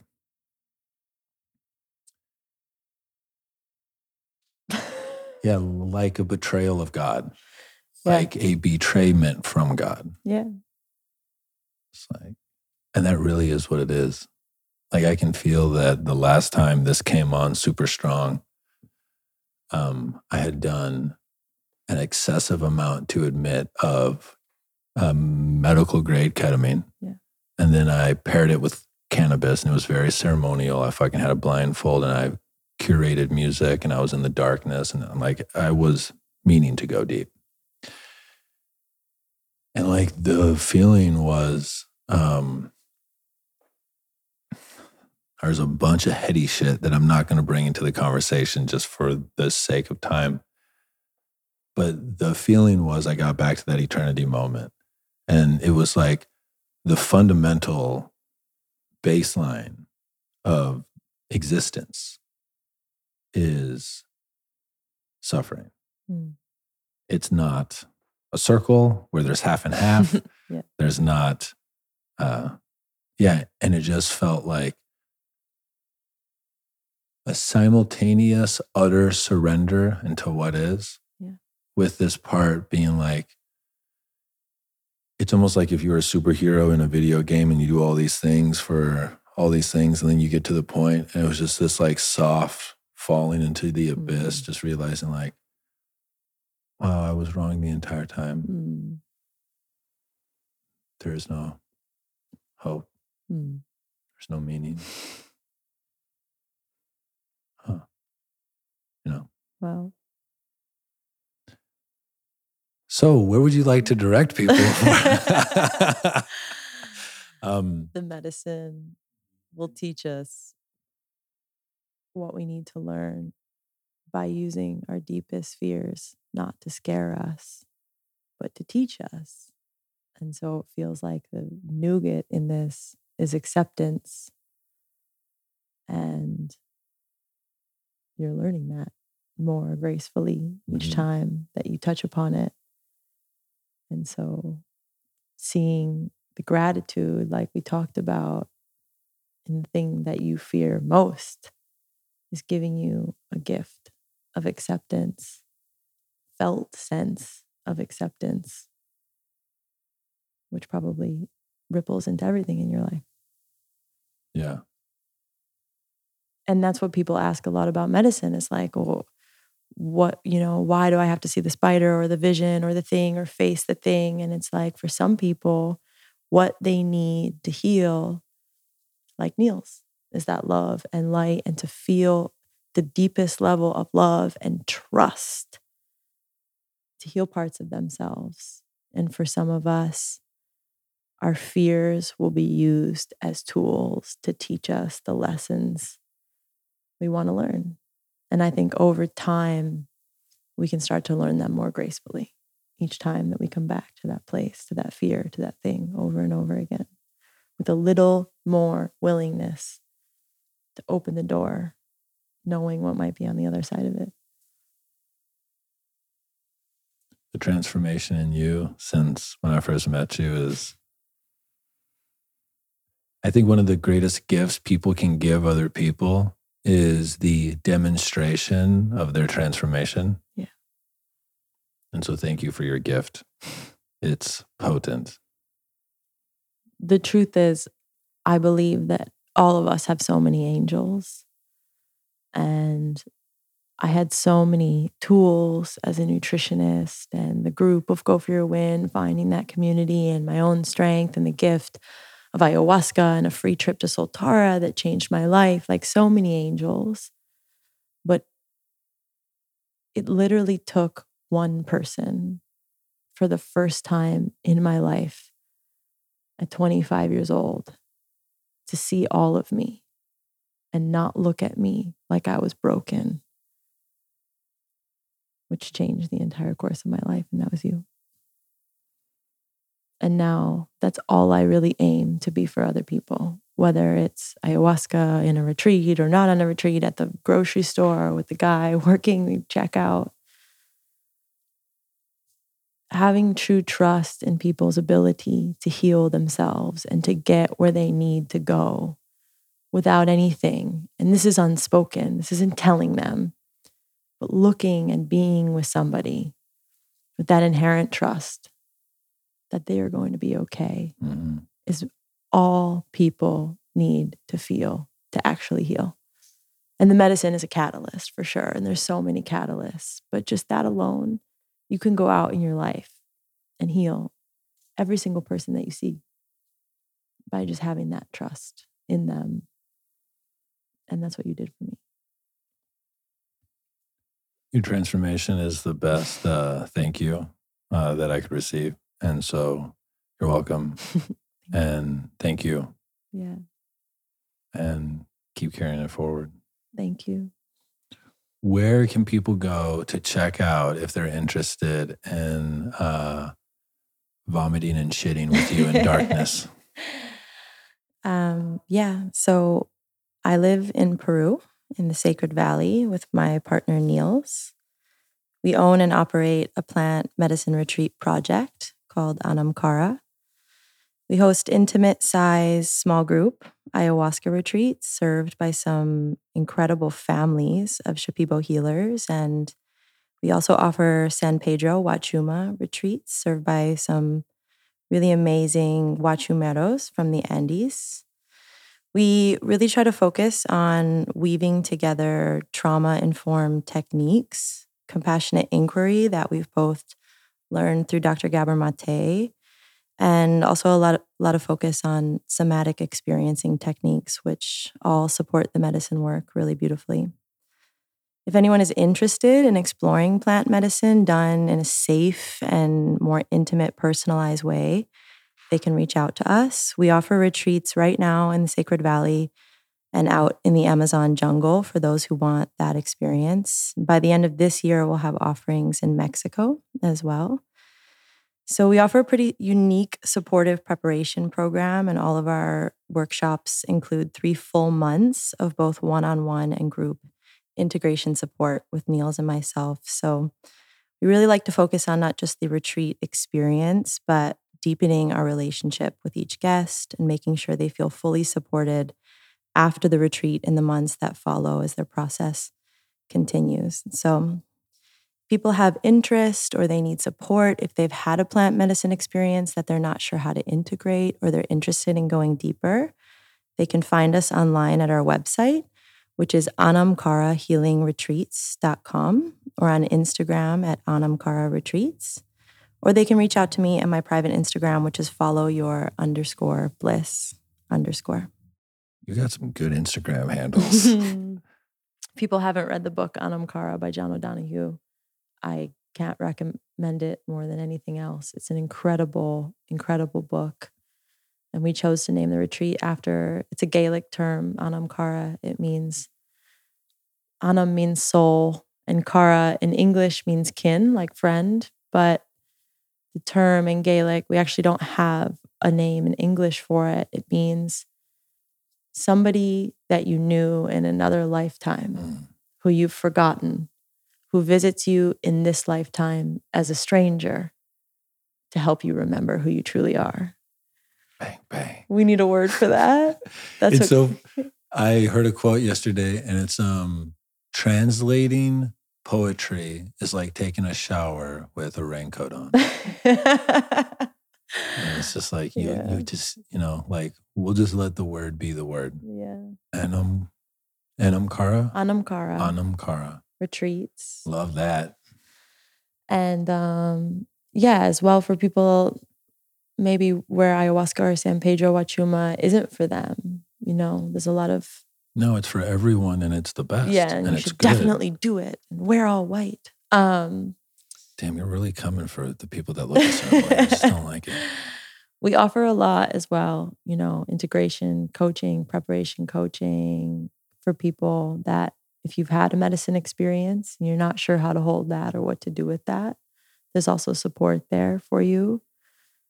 I think for a lot of people, they feel that they have to go back for more and more ceremonies. And there's a lot of work that you can do outside the ceremony space, learning to be with yourself and hold emotions. And so, have you seen the meme of it's like an old school painting of a woman in like a beautiful dress and she's turned away and she looks all exacerbated and she's blindfolded? And in the side of the meme that she's turned to, it's uh, escaping into radical spiritual experiences. and then her hand is outstretched to the other direction, and there's a sword that she could grab. And above the sword, it says, um, integrating daily practices that yeah. lead to real transformation. yeah. It's really good. It feels like a good meme. Yeah, I mean, it's rememberable. On that note, we've murdered the energy of the podcast. Thank you so much, Francesca, for the work that you've done and for sharing your story. Thanks, Erick. And this is officially the first time that she's ever recorded something in of a microphone. And she was super awkward at the beginning. Before we got on air, she pretended like she didn't know how to put her face next to a microphone. And then she ended up crushing it. the microphone, but I actually didn't the whole time. So It was actually me fucking eating the microphone. and Graham never gave me feedback. I had to feel it on my goddamn chest or on my chin, but he's just so good at designing it's the audio. beard. It's just the beard. It's my lack of spatial awareness because my fa- okay. Anyways, y'all have a great day. Thank you for joining. Love, love. Thank you.